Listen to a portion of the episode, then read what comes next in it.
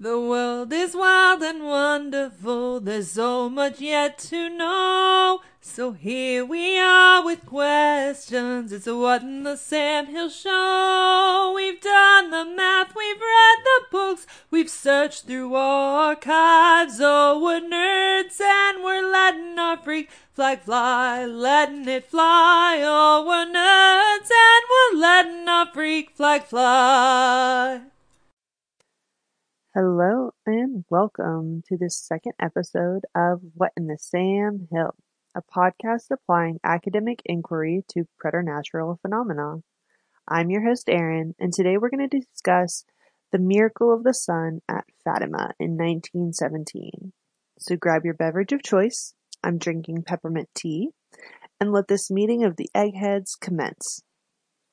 So in 1917, over the course of several months, on the 13th of each month, three shepherd children in Fatima, Portugal saw an apparition of the Virgin Mary. One, Francisco, could see the Virgin. One, Jacinta, could see and hear her. And one, Lucia, could see, hear, and communicate with the Virgin. They were seemingly unlikely candidates. Um, Lucia dos Santos and her cousins Francisco and Jacinta Marto were 10, 9, and 7, respectively. They were poor, illiterate peasants tasked with herding the family sheep. Um, so, as such, when Lucia told others what they had experienced, experienced, news spread like wildfire. But the jeers of the skeptics did as well. Slowly, thousands began to show up each month for the apparitions, waiting for a sign. And then for the fourth apparition in August, the local government actually kidnapped and threatened to kill the children. Um, and they kidnapped them from the period of the, the 13th through the 15th. So instead, Mary appeared on the 19th that month. Um, and then Lucia asked Mary for proof to help show others that it was real. And so the Virgin Mary told Lucia that on her sixth and final visit on October 13th, she would perform a miracle so that everyone would believe them. In the lead up to that day, the abuse grew worse. Neighbors threatened violence against the family if it turned out to be a hoax. Francisco and Jacinta's father stood by them, but that wasn't the case with all of the family members. Lucia's sister asked Lucia to tell everyone it wasn't real. Her mother, convinced they were going to be murdered, asked Lucia to go to confession. The local priests acted against the children. One came around in the days before trying to catch the children in a lie, then trying to bribe them into changing their story, and finally threatening them when he couldn't be successful in the other ways. Another priest on the day of the event attempted to push the children away from the site of the apparitions before anyone anything could happen. The Catholic Church was in fear of an anti-Catholic coup of what little power the church had left in the country. Um, so uh, it's understandable why they did that, but still, there were many people that wanted to prove these children false or silence them. And yet, Despite all of that, the sun supposedly dimmed to an eclipse-like glow, danced and changed colors in the sky. Something happened on October 13th, and estimates range from 30,000 to over 100,000 that were in Fatima to witness it. And I want to know what that phenomenon really was. Something interesting about this case is that unlike last week where we're talking about the Nephilim, this phenomenon wasn't thousands of years ago. It was only a little over a century ago. We have newspaper clippings and photographs of the witnesses. We don't have any photographs of the sky during the event. Um, unfortunately, that required special equipment in 1917 that no one had on site. But we have an investigation and confirmation from the Catholic Church. Um, if you don't know, the Our Lady of Fatima is one of the most popular devotions, um, particularly in North America, maybe second, well, definitely second to Our Lady of Guadalupe, which is the most famous apparition to happen on the North American continent, whereas this happened in Europe. But it's an incredibly powerful and uh, popular devotion in the Catholic Church today. But we also have a plethora of online blogs purporting to explain exactly what happened that day. So before we divi- dive into all the information, I really want to set some boundaries here. First, I don't want to tread into anything other than October 13th. Obviously, there were apparitions before then, but we don't have thousands of witnesses for those. While thousands were there for some of the earlier apparitions, other people couldn't see Mary, only the solar phenomenon that came with the sixth apparition. So I can't do as much with the earlier incidents. Um, I also don't want to tread into the secrets that the Virgin Mary told Lucia and then what happened after that as far as publishing them. That is a different episode and different conspiracy theory all on its own. I really just want to stick to the miracle of the sun. I'm going to be looking at some of the newspapers and published works, but I'm going to avoid the vast majority of commentary on this event because honestly, it's blogosphere white noise. I need to stick to what I can verify, and I can't guarantee that Linda with an anti Pope Francis blog can tell what the sun did a hundred years ago. Sorry, Linda. It's not you, it's me. Um, but also there is such a plethora of scholarship in the subject that I really want to take advantage of that. So I want to start with an English translation of an original newspaper article from that day this article by Avelino de Almeida was published in the October 15th daily edition of O Seculo newspaper and has been translated by John Nargang. Sorry, John, that I know I'm, from I can guarantee I'm mispronouncing your name. So, the article says, Upon disembarking after a delayed trip at around four o'clock in the afternoon at Chaudimakas station in Ourém, where religious people coming from in coming in from faraway lands were also exiting carriages in order to be present at the miracle, I asked a boy from a charabanc by the road if he had already seen the lady. With a sardonic smile and a crooked look, he didn't hesitate in res- his response. Here I've only seen rocks, carriages, cars, horses, and people. Because of a simple mistake, the train that should have taken Judah Ruah um, inserting my own little note here, Judah Ruah was the photographer, um, just for reference. Because of a simple mistake, the train that should have taken Judah Ruah and me to the village did not appear, and we decided to courageously hoof it for almost seven miles on account of not having the diligence to sign up for passenger carriages. On the road we came across the first groups of wanderers that continue in the direction of the holy site for more than twelve well-measured miles. Men and women go almost entirely barefoot, the latter with sacks on their heads surmounted by shoes, the former upholding themselves on thick canes and cautiously armed with umbrellas. It might be said, in general, that they move along undistracted by what passes about them greatly disinterested in the countryside and other travellers, as if to be immersed in a dream, praying a sad melody or a mystery of the rosary. A woman breaks off the first part of the Hail Mary, the greeting of the angel Gabriel. The companions in chorus continue with the second part, the supplication. At a sure and measured pace, they tread along the dusty road between pines and olive groves, in order to arrive before night's end at the apparition site, where, amidst the moisture and the cold light of the stars, they intend to sleep, guarding the first spots next to the blessed holly oak tree, so that they might see things better. At the entrance of the town, peasant women, half of whom have already become infected with the virus of skepticism, comment upon, in a mocking tone, the event of the day. Are you going to see the saint tomorrow? Am I? No, as if she has even seen this place.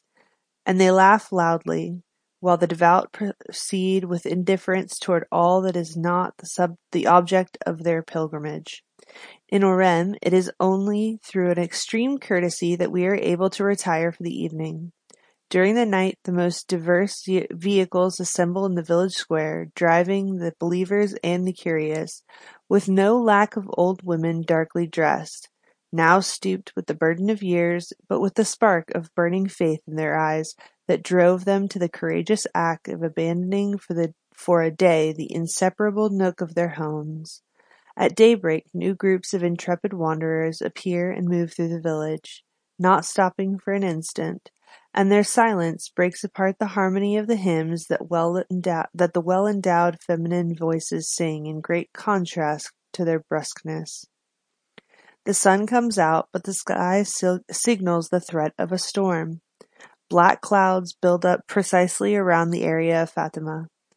Nothing yet deters those who converge there from all roads and avail themselves of all types of locomotion. The luxury automobiles glide along precariously, honking their horns.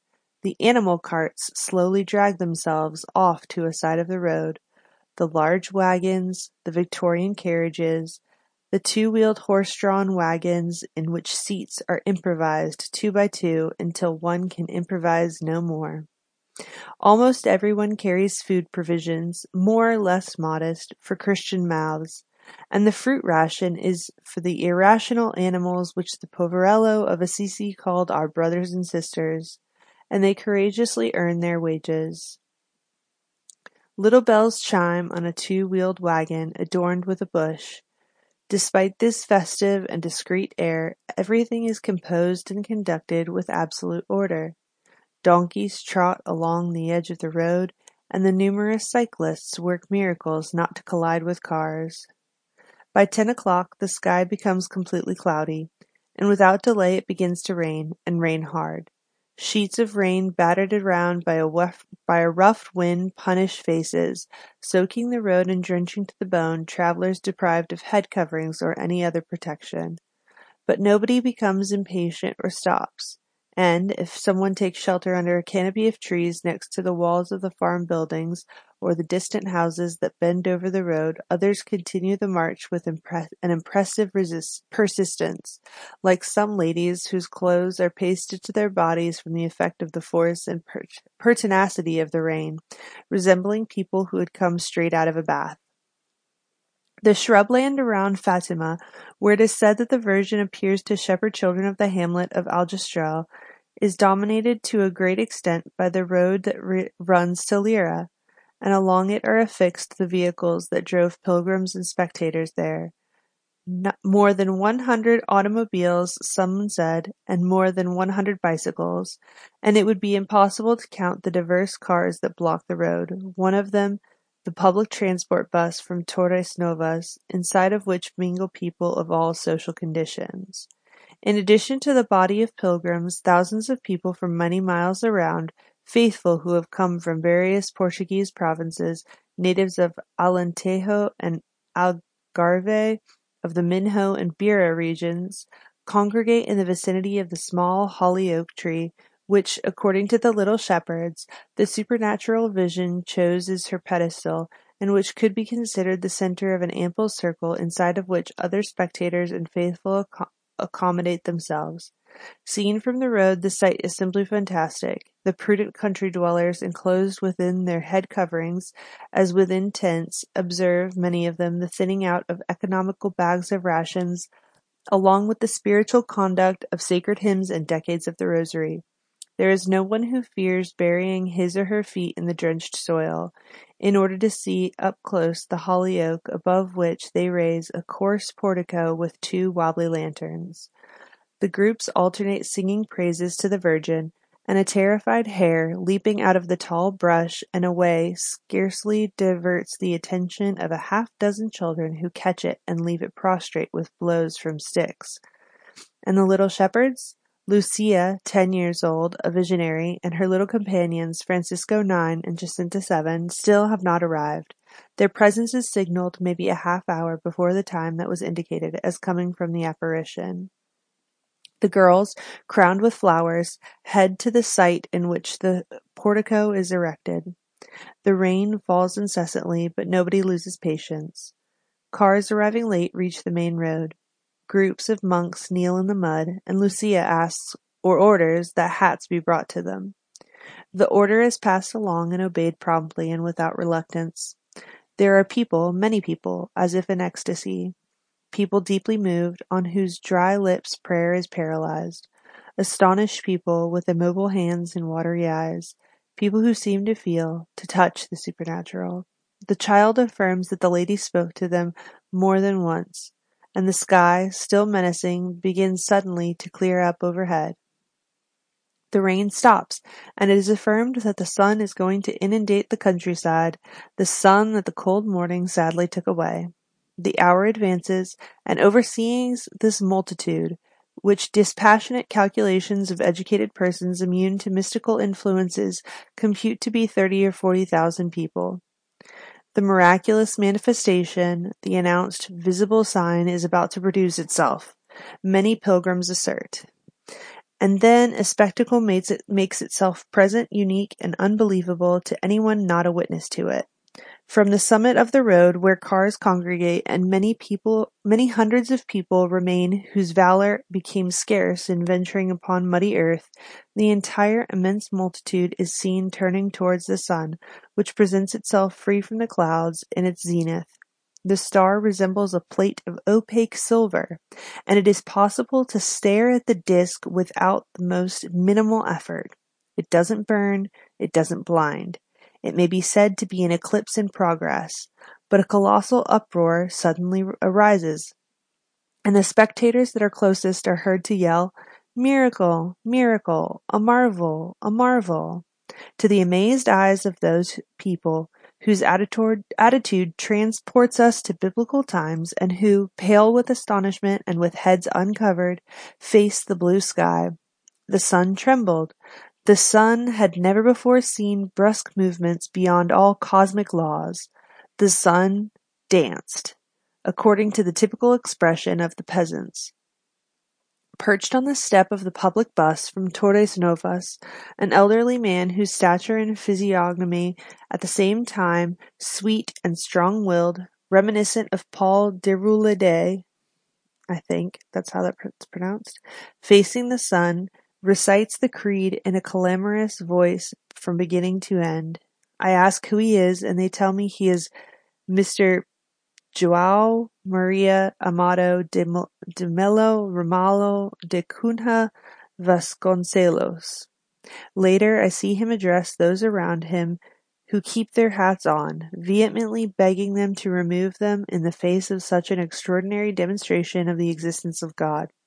Identical scenes play out elsewhere, and a lady cries out, deep in affliction, indeed almost in a fit of suffocation, "What a shame! There are still men who don't take off their caps before such an incredible miracle." And later, some others ask, so, uh, and later on, some ask others if they saw it, or what they saw. The majority confesses to have seen a trembling or dancing of the sun, but others declare to have seen the smiling face of the Virgin herself, and swear that the sun spun around like a wheel of fireworks, that it descended almost to the point of burning the earth with its rays. There are those who say they saw it successively change color. It's close to three o'clock in the afternoon. The sky is swept of clouds, and the sun continues its course with the habitual splendor that no one dares to face directly. And the little shepherds? Lucia, the one who speaks with the Virgin, announces in dramatic fashion, and with manly bearing, while being transported from group to group, that the war will end, and that our soldiers were going to return. Even such news does not increase the jubilation of those who listen. The celestial sign was everything. There is an intense curiosity to see the two girls with their garlands of roses, and there are those who try to kiss the hands of the little saints, one of whom, Jacinta, is more inclined to faint than to dance. But the reason everybody was yearning to touch her, the sign from heaven, was sufficient to satisfy them, to root them in their simple and naive faith. Walking vendors offer portraits of the children on postcards and other cards that display a soldier of the Portuguese Expeditionary Corps, thinking about the help of his protectress for the salvation of the fatherland, and even an image of the Virgin as being the figure of the vision. That was a good business, and certainly more coins entered the pockets of vendors and not the trunk of alms for the shepherd children, towards whom were opened and extended the hands of the lepers and the blind, who, jostling with pilgrims, emitting their heart-rending cries into the air, The crowd disperses rapidly, without difficulty, without a shadow of disorder, without there being the work that characterizes that of any police detail. The pilgrims depart most rapidly, traveling the roads leading away. They are the ones who arrived first, barefoot with shoes around their neck or suspended from their walking sticks.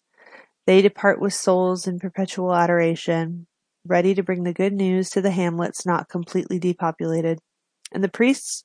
Some attend to the locals, smiling and mingling more with curious spectators than with pilgrims eager for celestial favors. Perhaps one or another of them did not manage to disguise the satisfaction that so often manifests itself in the look of the triumphant. It still remains for the competent ones to apply judgment to the macabre dance of the sun that, today in Fatima, Fatima, made hosannas explode from the chests of the faithful and left people naturally moved. This is what reliable people assure me, free thinkers and other people without concerns for religious nature, about those who flocked to this already celebrated shrubland. A few things I want to note. First, this is 1917. We are in the grips of World War One. Antibiotics have not yet been invented, so even small illnesses can be deadly. Wartime inflation and famine has tension mounting in the country. And in December of 1917, a coup overthrows the Portuguese government. So the level of piety in these peasants is something that we cannot fathom in our modern Western perspective. Every aspect of these people's lives was in the hands of God. Atheism and apathy are luxuries of the upper classes. They say there are no atheists in the trenches. Well, these people are in metaphorical civilian trenches. But I also want to note there's a wide range of socioeconomic classes here. Almeida notes that there are people in vehicles and a wide variety of carriages and carts as well as a significant of significant number of people hoofing it on foot. So this event attracted everyone, not just the poor faithful. That means that while there are a large portion of the witnesses who are going to have the confirmation bias of looking for a miracle, you also have a large number of rubberneckers, or even those who want to actively prove that it is a hoax. I also want to bring attention to the people treating these children as living saints, kissing their hands and purchasing their pictures. I don't think people would be doing that if it was just any old thing. Compare that to the supposed Medjugorje apparitions that have been allegedly happening for 40 plus years in Bosnia and Herzegovina. Medjugorje has several issues that people are able to pick apart, such as the fact that it has been 40 years. It's way, way longer than any other apparition, and conveniently, it can't be investigated fully and ruled on by the church until it's officially over. It's Medjugorje is used for the economic benefit of the country, as well as the supposed seers specifically, but tourism really has been a huge boon to the area. Um, and then also the supposed seers are busy doing guest speaking. Some of the messages of Medjugorje contradict Catholic teaching, and the seers are actually publishing me- um, messages with such frequency that they're contradicting each other. None of the visionaries have sought religious vocations, and many of the supposed elements of the apparitions are seemingly plagiarized from Fatima. For example, the sun dancing, coming every month on the same day, secrets from Mary, etc. Um, no one is selling pre-sainthood saint cards of the Medjugorje visionaries. The Fatima kids, on the other hand, did not profit from the incident. Actually, Francisco and Jacinta both died young in the few years after the apparitions. Lucia is the only one who survived into, into adulthood, and she became a nun. So that tells me that there's something here. Even if the people are mistaken about what they saw, they truly believe it. They're not trying to scam anyone. These are hopeless people grasping for the mercies of God in a weary, war-torn time. Cui bono? Who benefits? Well, the benefit, benefactor at Fatima is the church, who saw a revival of the faith in Portugal. But the priests were actively trying to prevent anyone from turning this into a big deal. It doesn't seem like it would be a hoax perpetrated by them if they were trying to dissuade the children. And it doesn't seem like it could be a hoax perpetrated by anyone else because they didn't benefit. I am also going to include in the show notes a report by Father John DeMarchi. This is a great resource if you want a full background of the apparitions, beginning with the very first one, and is actually a primary resource that most of the scholarship uses as a reference. It was compiled by Father DeMarchi after interviewing witnesses throughout the region, and it's a great primer on the subject. I don't want to go in depth on it here, but I do want to read the portion, which is Dr. Almeida Garrett's testimony.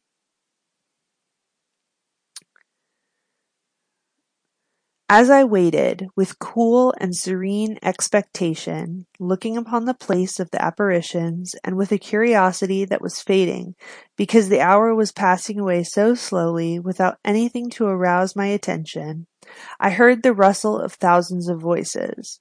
I saw the people stretched out over the large field turn about from the point upon which their desires and anxieties had converged so far to the opposite side and they looked up at the sky. It was almost two o'clock wartime, or about noon sun time. The sun had broken jubilantly through the thick layer of clouds just a few moments before. It was shining clearly and intensely. I turned to this magnet that was drawing all eyes. It looked to me as a luminous and brilliant disk, with a bright, well-defined rim. It did not hurt the eyes. The, consp- the comparison which I heard while still at Fatima, with a disk of dull silver, did not seem right to me. The color was brighter, far more active and richer than dull silver, with the tinted luster of the orient of a pearl. Nor did it resemble the moon on a clear night. Everyone saw and felt that it was a body with life. It was not spheric like the moon, neither did it have an equal tonality of color. It looked like a small, brightly polished wheel of iridescent mother of pearl. It could not be taken for the sun as seen through fog. There was no fog at that time. The rain and the fog had stopped. The sun was not opaque, veiled, or diffused. It gave light and heat, and was brightly outlined by a beveled rim. The sky was banked with light clouds, patched with blue here and there. Sometimes the sun stood out alone in rifts of clear sky. The clouds scuttled along from west to east without dimming the sun. They gave the impression of passing behind it, while the white puffs gliding sometimes in front of the sun seemed to take on the color of rose or a delicate blue. It was a wonder that all this time it was possible for us to look at the sun, a blaze of light and burning heat, without any pain to the eyes or blinding of the retina. This phenomenon must have lasted about ten minutes, except for two interruptions when the sun darted forth its more refulgent, lightning-like rays that forced us to look away. The sun had an eccentricity of movement. It was not the scintillation of a celestial body at its highest power. It was rotating upon itself with exceedingly great speed. Suddenly the people broke out with a cry of extreme anguish. The sun, still rotating, had unloosened itself from the skies and came hurtling towards the earth. This huge, fiery millstone threatened to crush us with its weight. It was a dreadful sensation. During this solar occurrence, the air took on successively different colors. While looking at the sun, I noticed that everything about me darkened. I looked at what was nearby and cast my eyes away towards the horizon. Everything had the color of an amethyst. The sky, the air, everything and everyone. A little oak nearby was casting a heavy purple shadow on the ground. Fearing impairment of the retina, which was improbable because then I would not have seen everything in purple, I turned about, closed my eyes, cupping my hands over them to cut off all light. With my uh, with my back turned, I opened my eyes and realized that the landscape and the air retained the purple hue. This did not give the impression of being an eclipse.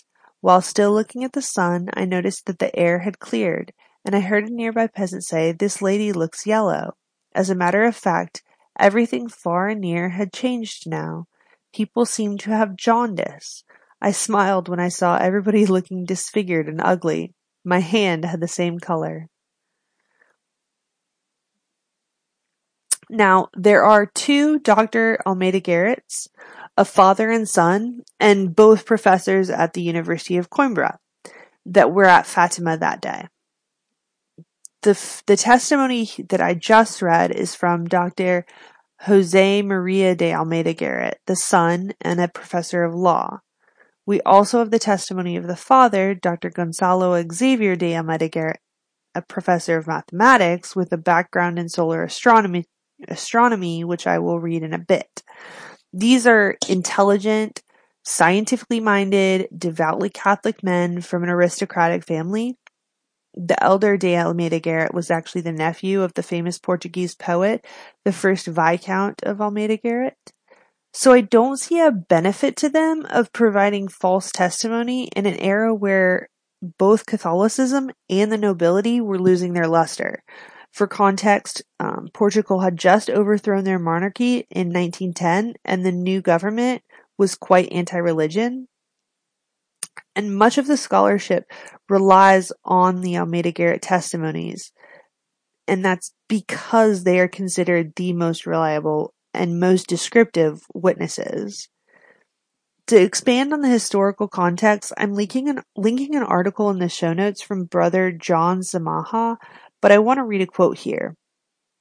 At the beginning of the 20th century, the moral and the religious situation in Portugal was abysmal. In 1911, the separation of church and state became official. The years from 1910 to 1913 were years of terror. Priests and bishops were imprisoned or exiled. Religious orders were suppressed. Almost all the seminaries were closed and confiscated. Missions languished or were abandoned. Freemasonry was in control. From 1910 to 1926, Portugal experienced 16 revolutions with 40 changes of government officials. Um, so I'm not going to comment on the Freemasonry aspect of this, other than to say that it, this is an article from a Catholic religious, and the Catholic Church and Freemasonry have been at odds for a very long time. But as a whole, this gives you an idea of the zeitgeist at the time. And like I said earlier, one of those revolutions and changes of government was in December of 1917. So you've got constant turnover and turmoil and just um, uh, destabilization in the country. And anytime you've got that, you're going to have uh, people being nervous to offer more controversial takes on things just because they don't want to put themselves out there in such a way that could endanger them. Um, what's okay with one government may not be okay with the next, and you've got to make sure that you're not in putting yourself in a position to be a target for the next government, etc. Um, but also it goes to the piety of the people. Like I said earlier, when you don't have any, when you don't have a stable environment in a secular sense, your faith becomes far and far and away more important in your life as far as um, you seek out the faith because you feel you have no control in the day to day. So here next I want to read a portion of the elder De Almeida Garrett's testimony. The full testimony as well as others is available um, in Portuguese in the show notes, but this is the relevant part in English from Philip Dalleur's paper Fatima Pictures and Testimonials in Depth Analysis. So Dr. De Almeida Garrett says, um, first, the the phenomenon lasted about eight to ten minutes. Second, the sun lost its blinding br- blinding brightness, taking on a moonlight glow easy to watch. Third, for three times during this event, the sun appeared gyrating in its periphery, flashing sparks of light on its edges, as the well-known firework heels. Oh, firework wheels, sorry. Four, This circling movement of the edges of the sun, three times manifested and interrupted, was speedy. 5. The sun turned violet and then orange, spreading these colors over the earth, regaining its shine and brightness, impossible to gaze. 6. These facts happened shortly after noon and near the zenith. That is very important. I do not consider the phenomena observed in the sun as astronomical, but as atmospheric over the solar image, with moon-like and spin effects. Those effects, however, un- un- are unbelievable to occur at noon and at the zenith, when meteorological effects are weak. It's tough to produce these phenomena by noon. I find it compelling that a professor who was familiar with solar effects and had written on solar astronomy felt that the Fatima explanation was atmospheric, not astronomic in nature. But I do find it interesting that he contradicts himself in a way because he says that he feels it's atmospheric, not astronomical, based on everything that he knows about um, the phenomena and then his background in, in solar astronomy, but that as, atmospheric effects are most difficult to affect the sun at the zenith. Um, we all know this just by looking at sunrises and sunsets every day, right? The the sun is more likely to change low the lower it is in the sky. The higher it is in the sky, the more it just looks like the sun every single day. So he thinks that it's atmospheric, but also has no idea how that could manifest itself. The other important part of Dalleur's paper is collecting the testimonies of witnesses outside of Fatima. And when you congregate the testimonies, and map them out, you see that the miracle was seen over Fatima, no matter which direction the witness was to Fatima.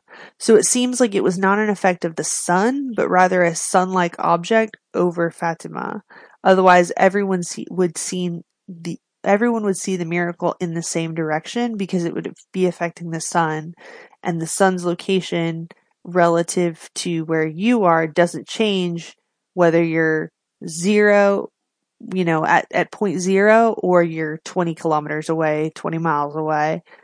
That's um, a minor distance compared to the physical distance from the sun. So this just points to the fact that it wasn't wasn't the sun. So from an analytical perspective, the first thing I want to do is see what's going on with the planets in the sky. So for this, I used the Stellarium web app to look at the positions of the stars and planets from the vantage point of Fatima on October 13th, 1917. Another option I would normally use is Mastering the Zodiac, but their chart calculator was under construction this week. In looking at the planets, what I don't see is anything near the sun. Venus, Mercury, and the moon are all about 15 to 40 degrees away. So I don't see anything that could cause optical phenomenon such as what we see with eclipses. And even if there was, I know from my own experience witnessing a total solar eclipse that an eclipse cannot account for all of these witness testimony. Um, I am inclined to think that there's a natural cosmic explanation for the phenomenon though, because it was witnessed in towns surrounding Fatima as well, not just by the people who gathered at the Cova hoping for confirmation. And as Dr. Almeida Garrett said, it is going to be most difficult for meteorological effects, atmospheric effects to affect the sun at noon, which is when the um, incident took place.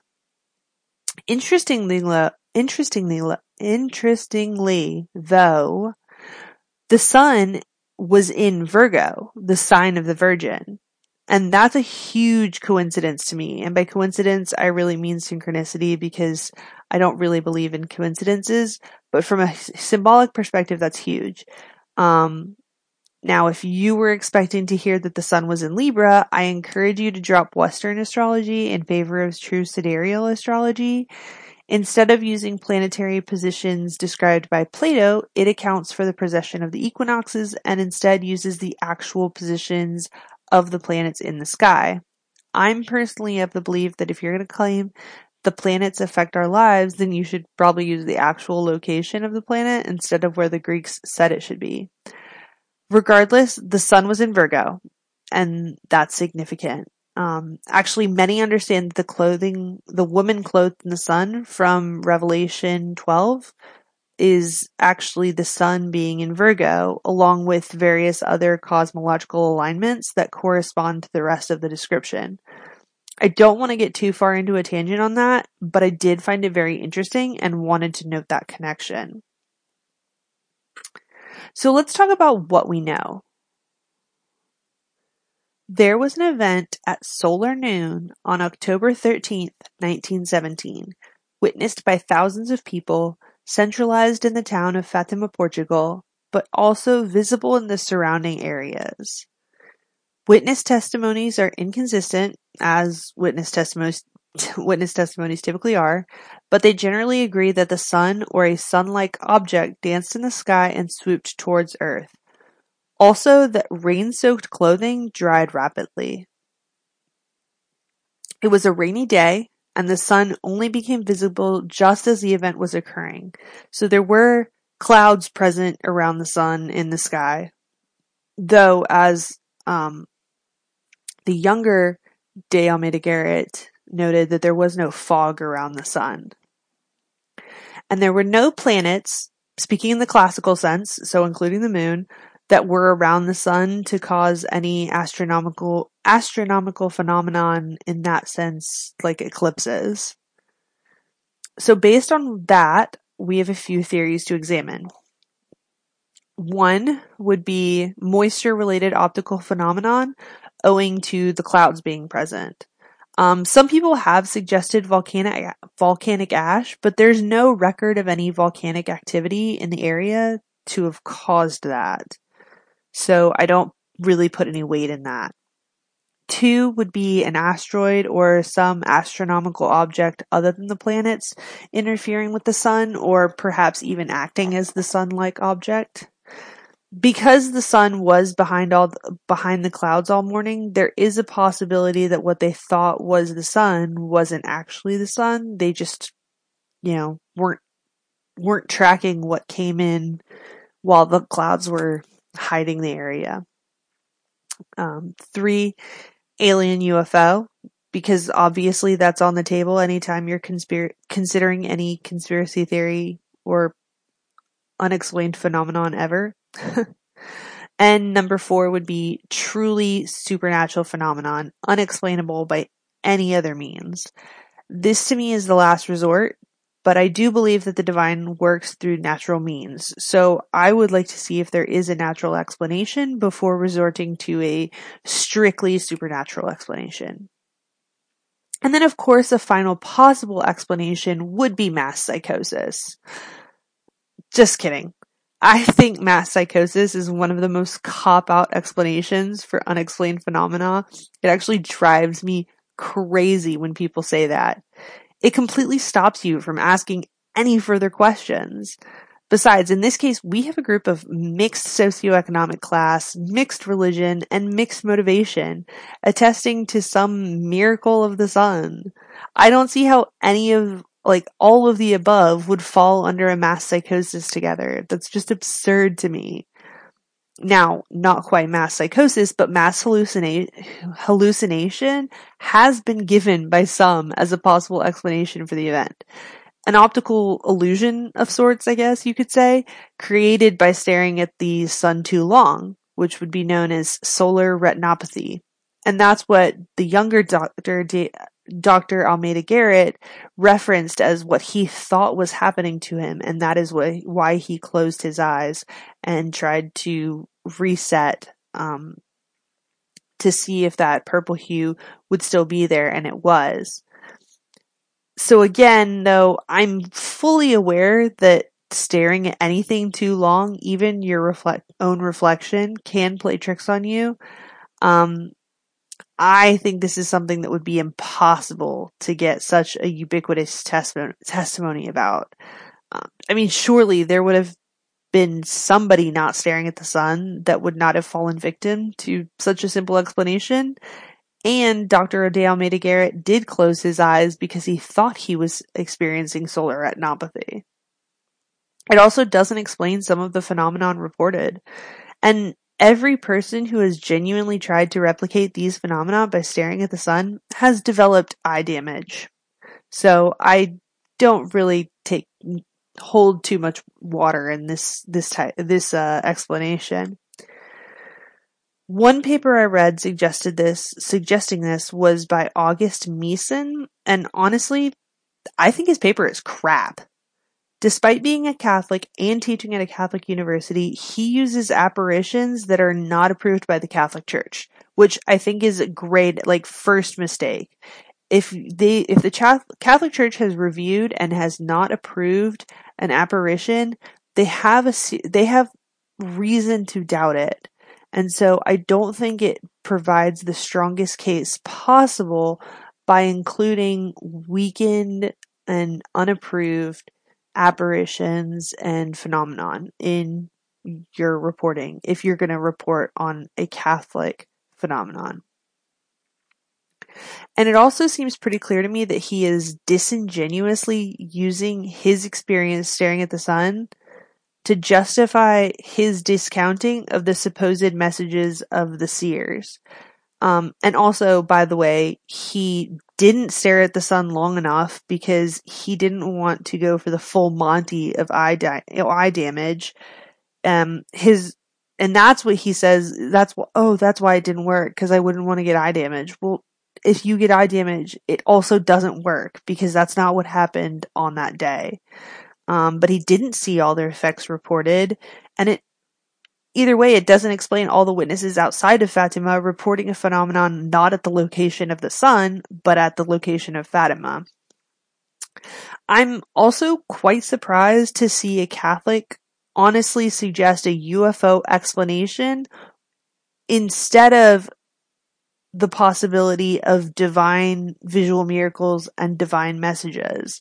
Um, then again, when the official church stance is against the traditional Latin Mass that was church standard for centuries, but is open to baptizing aliens, uh, links in the show notes if you don't believe me. Literally baptizing aliens. I really shouldn't be too surprised, I guess. Anyway, I've included the paper in the show notes for everyone's effort, referenced, but it just strikes me as a flawed straw man argument for the purposes of slandering the messages and not for the purposes of de- determining the truth. So, moving into the actual possibilities, let's first look at this possible explanation of ice crystals in the clouds.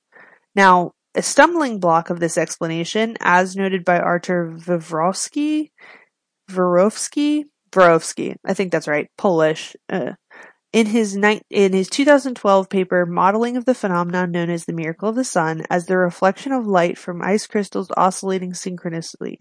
Seriously, people, shorter titles. The stumbling block that he notes is that most of the possible atmospheric phenomena are static, and they do not account for the moving, dancing, or color changing noted in the witness testimony. I also doubt that these people would have never experienced the sun in the fog before. And Dr. De Almeida Garrett said that there was no fog there.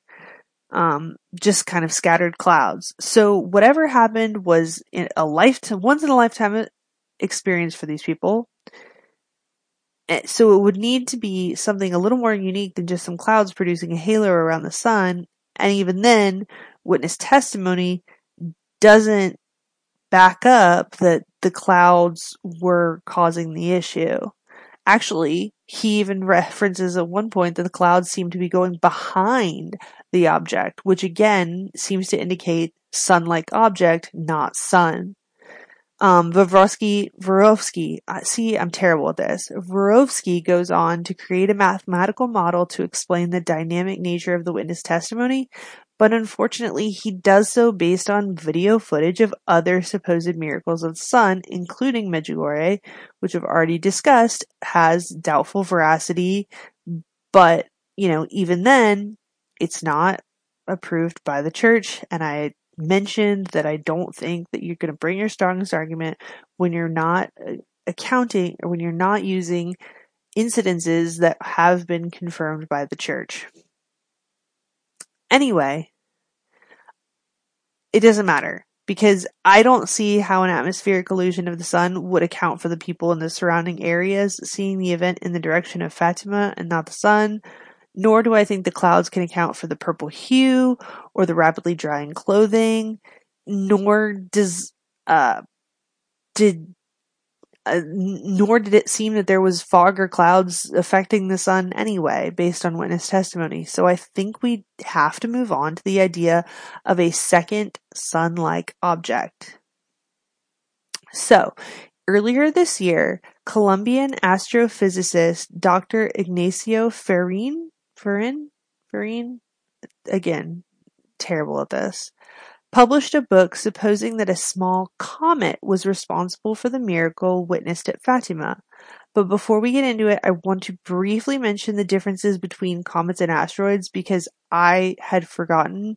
Um, I mean, I'm sure I learned this in like sixth grade earth science, but I, it's not something I use every day, so it's something I forgot. So just for reference, both asteroids and comets are space rocks, for lack of a better term, but comets have a significant comets have a significant portion of their makeup that is ice, and that's why they burn so brightly in the sky. Comets are also typically found in the Kuiper belt near Neptune, whereas the main belt of asteroids is found between Mars and Jupiter, so much more close to Earth. Um, and I mean, that makes sense from a layman's perspective, right? Because you're more likely to get ice the further you are from the sun. That being said, Dr. Ferrin notes in his book that we know of comets in the main asteroid belt, so it's not unreasonable for a, a comet to be so close to Earth. In fact, Dr. Ferrin highlights this this sentence in his book. The main belt of asteroids might not be a field of bare rocks, but a graveyard of comets. Which um, which is an interesting concept to think about that the uh, meteoroids and small asteroids seen in that main belt would just be the fragments left over uh, from from comets that have burned out. Dr. Ferrin suggests that the Fatima comet came from the Taurid complex, a group of meteoroids near the constellation Taurus which are understood to be derived from the comet Encke and are responsible for the annual Taurid meteor shower. I find this fascinating for a couple of reasons. First, the constellation Taurus is also an earth sign in astrology, as is the constellation Virgo mentioned earlier, which means that there is an aspect of fertility and divine motherhood associated with it. Also, Taurus, again from an astrological perspective, of course, is ruled by the planet Venus. So, fertility and divine motherhood aspect again coming through with the planet Venus. What I also find very interesting is that the main source of the Taurid complex is known as Encke's complex. Now, I know that the comet is named for the German astronomer Johann Franz Encke, who calculated the comet's orbit, or I learned that when I read Dr. Ferrin's book because I did not know that beforehand, but either way, I know that it's not named for um, for what I'm going to relate it to, but I cannot help but notice how it is related either way to the Sumerian god Enki. I mean, the synchronicity of that homonym of a name is too good to be true, in my opinion. So Enki was the Sumerian equivalent of the Greek god Poseidon, which is the Roman god Neptune, god of the seas. Um, but there's a deep association between Venus and Neptune specifically, or Venus and the water generally, in the mythology of multiple cr- cultures.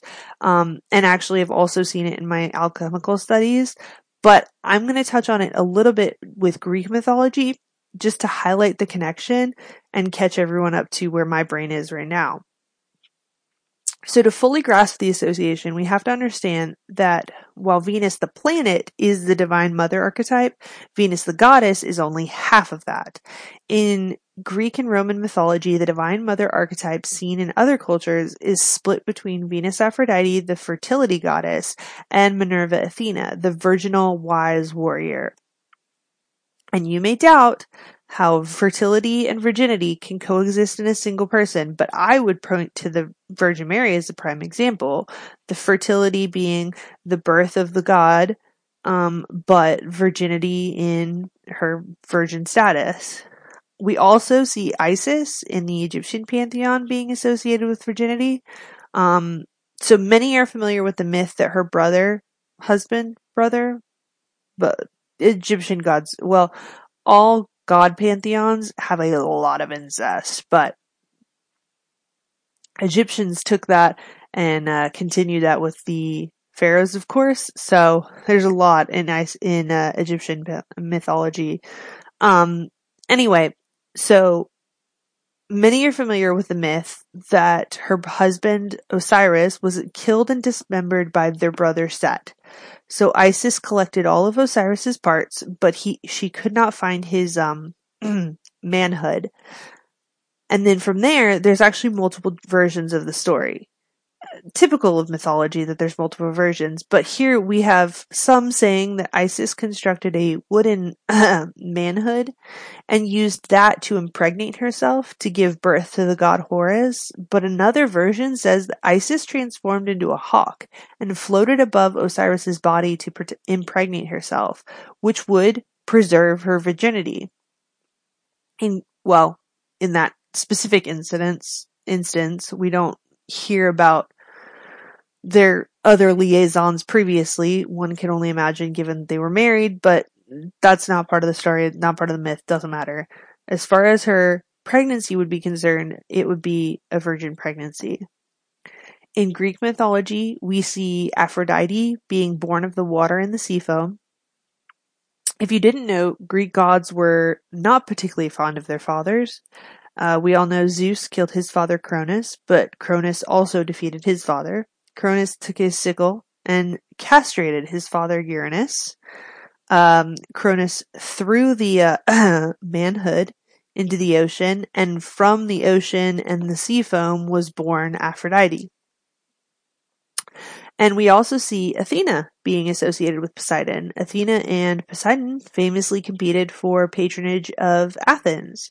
Poseidon, I believe, provided a spring, except for it was salt water, which was not as helpful as maybe a freshwater one would have been. And then Athena provided the olives, um, and gave birth to olive oil, which is huge in Mediterranean culture. So she essentially won the competition and got to be the patron of Athens, Athens, Athena, hence the name, but that association with Poseidon is still there.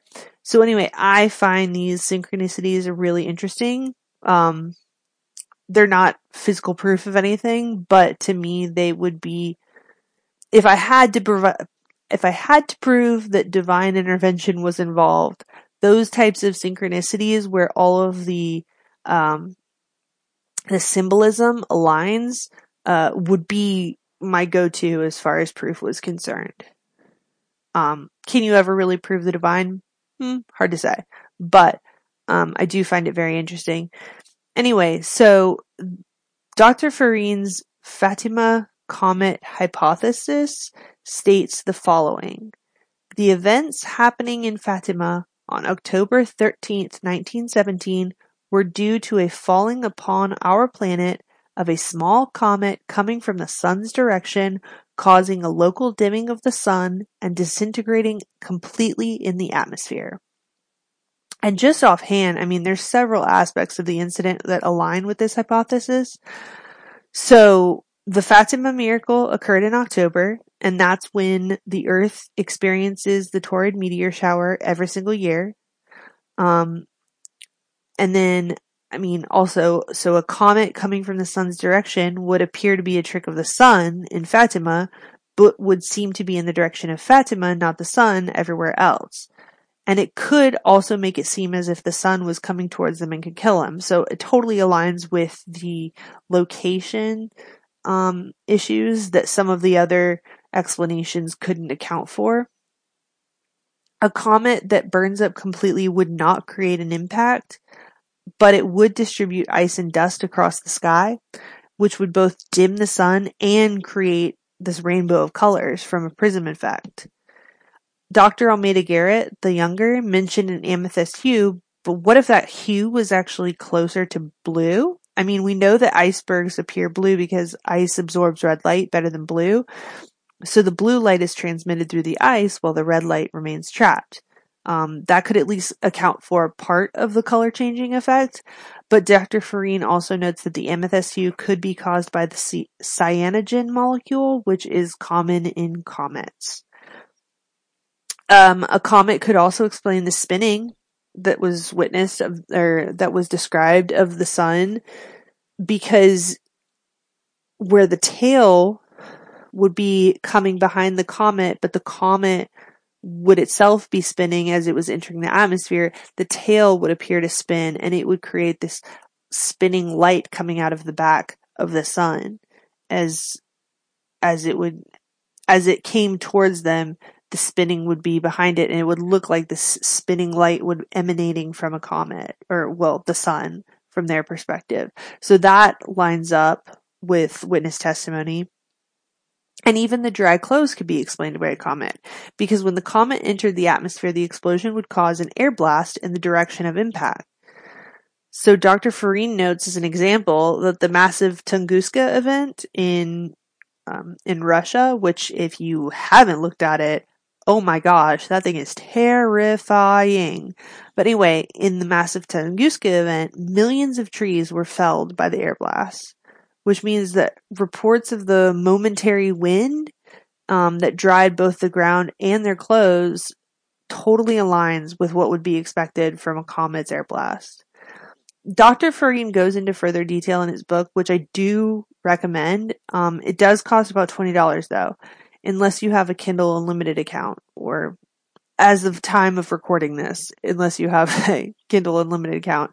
Um, so definitely don't feel pressured to purchase it. I actually used the 30 day trial to read it, but I have added it to the list of books I want to purchase for my library in the future. Um, and Dr. Ferrin actually had more arguments than I went into. Uh, I don't want to go into every single one of them here because I am thinking it's overkill, honestly. Um, and he does go over some points that I already kind of disproved on some of the other possible explanations. I personally, I mean, I just don't see any flaws in this argument, and I certainly think it explains much more of the witness testimony than the other the- than the other theories that we've talked about.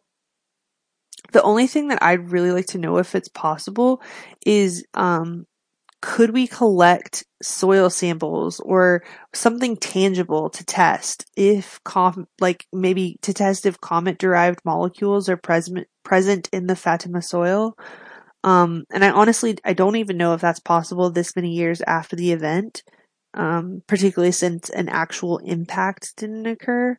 But if there was any physical evidence to ac- accompany this hypothesis I really think it would be just like overwhelmingly convincing and I, I think it would be hard for people to uh, discount.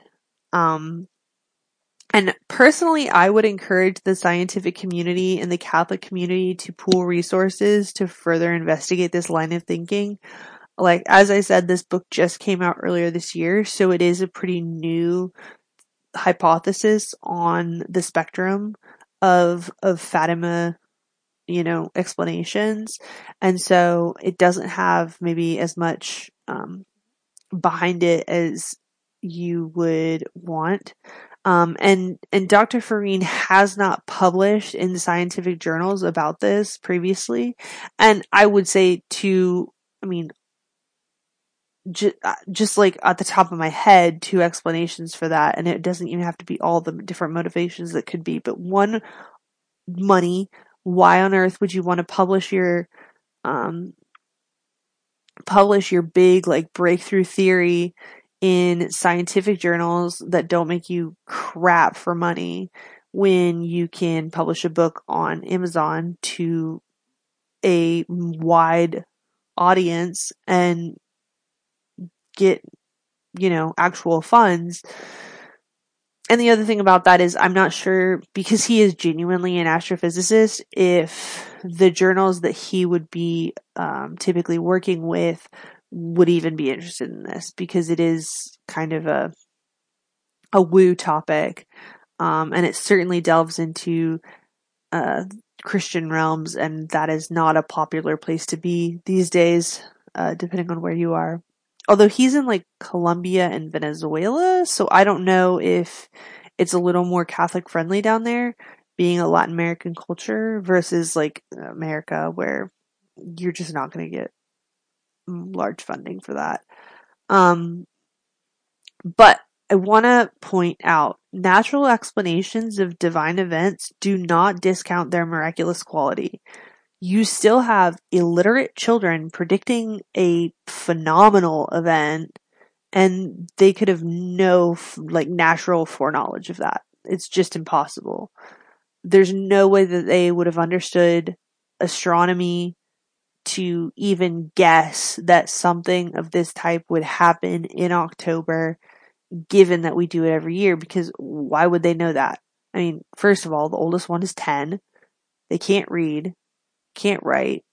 And if they're shepherding, um, if they're shepherding flocks instead of going to school, how would they know astrophysics anyway, right? So there's still something going on there as far as the um, actual information getting to the children, but aside from that, um, because I, I didn't want to get too far into that, um, and the possible expl- I mean, there's just no evidence for how that could have happened. So I don't want to get too far into that, but I want to mention that things can be both divine and natural at the same time. So finally, I want to address the possibility that it was an alien UFO. I acknowledge that I am personally skeptical of the UFO phenomenon. And that's not because I doubt the statistical probability that alien life exists, but because I haven't seen enough good evidence for it. Much of the evidence for Fatima as a comet could also be used to justify Fatima as a UFO.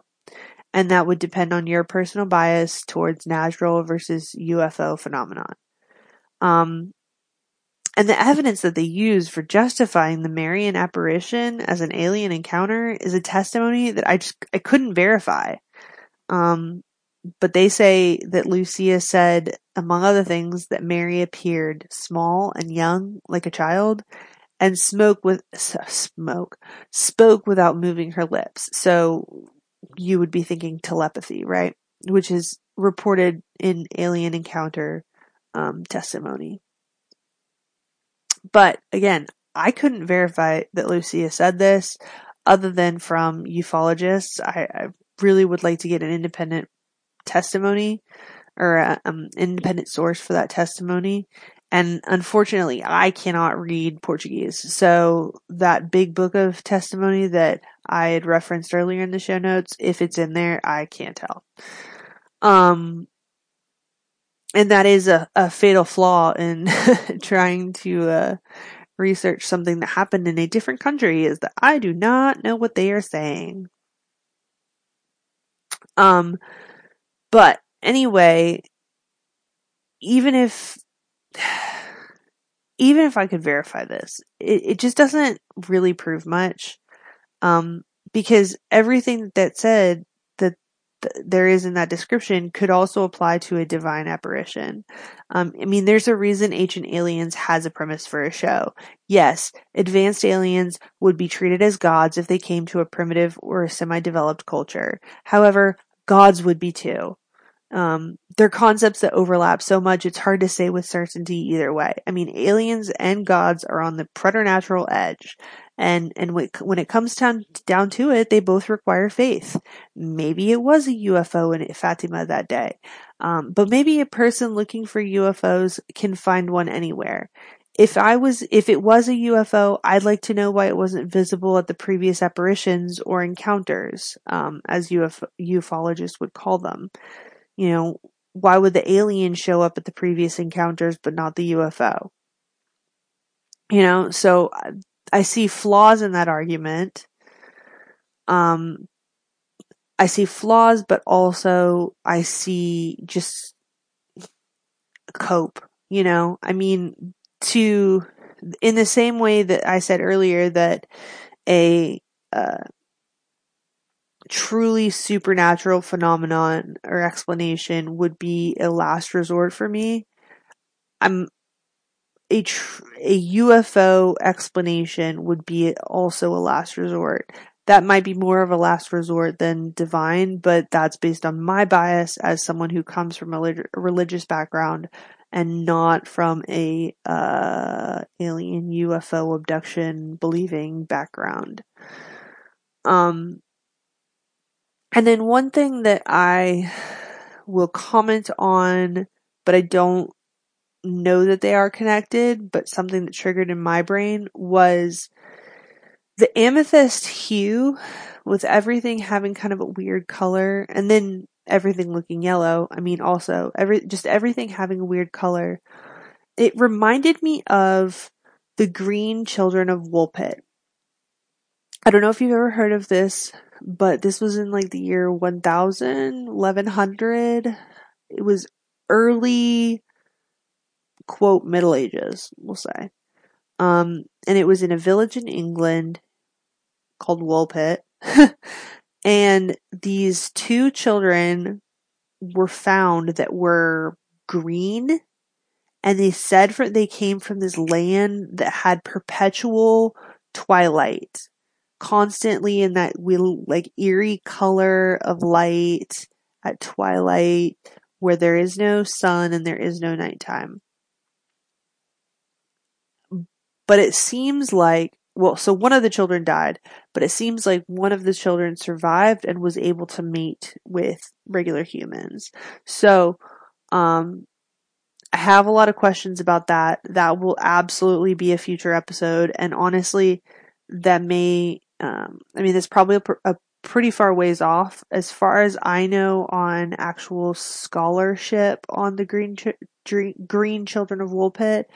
Um, there's just one book by one author, but I do have the book and it is in my collection and I am very excited to read it because I find this concept of like children coming up out of the cave looking like inner earth whatever um just to be completely fascinating but I'm interested I'm interested to see if the concept of the weird color hue and um that perpetual twilight comes into play in that book. Because like I said or well mm, I didn't I don't know if I said this but the so the the weird hue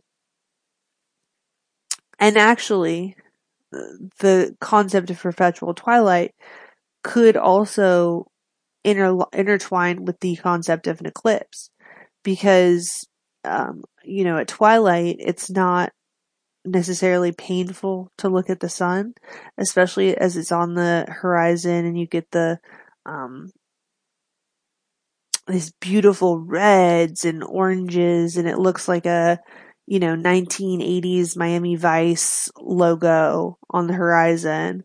Um, that wouldn't necessarily be as difficult to stare at. And obviously, when you're in total solar eclipse, you can stare at the sun and it kind of gives this twilighty glow around. So I I'm actually wondering now that I'm saying this out loud if the concept of an eclipse will play a part in that or even, um, or even or even comets as, as light sources you know i mean who knows uh, but i just wanted to mention that that actually reminded me of that and so hopefully one day we'll be able to investigate that and um and figure out i think plot twist. I think the the end um, conclusion that the author comes to that I'm thinking of, and I can't even remember his name. I have the book on my shelf, but I believe that his end conclusion with the, were that those children were aliens, um, or rather humans that were colonizers of a different planet. Obviously, still human since they were able to mate together, but um, and actually, the one child seems to have lost her her green hue after a while too. So that's a fascinating twist to the story. But um, but like I said, that it's one source of of scholarship as far as I know, and it is a pretty thick book. So that'll take a while to um to do an episode on to finish reading to well to start reading that book finish reading that book and then possibly find other um other evidence to support so anyway this is where i'll wrap up this episode honestly i still don't know what happened at fatima that day and there's so much that can be said and analyzed i really just i feel like i've only scratched the surface and i may have to do another episode down on it down the road um, right now I am leaning towards Dr. Ferrin's Fatima comet hypothesis. Um, and it is so new, like I said, that I'm I'm really excited to see what further analysis unfolds across multiple disciplines as a result. I'm hoping that other people take up that mantle, take up that torch, and continue um, looking at that hypothesis and the different implications, and then possibly going to see if there's some physical evidence that can be recovered to um, justify and confirm the the theory um so maybe I'll, you know, if that, if more information ever comes to light on that, I will, I will definitely have to revisit down the road. Until then, let me know what you think. Tweet at me at whatsamhillpod or email me at whatsamhill at protonmail.com. If you have a show idea you want me to know more, you want to know more about, tweet me or email me. I am off next week for Thanksgiving and also for my uncle's funeral. I will see y'all in a couple weeks. Uh, episode topic TBD. I'm I'm not sure what we're gonna do. I'll probably know next week. Maybe catch it on the Twitters. Until then, nullum magnum ingenium sine mixture dementia fuit.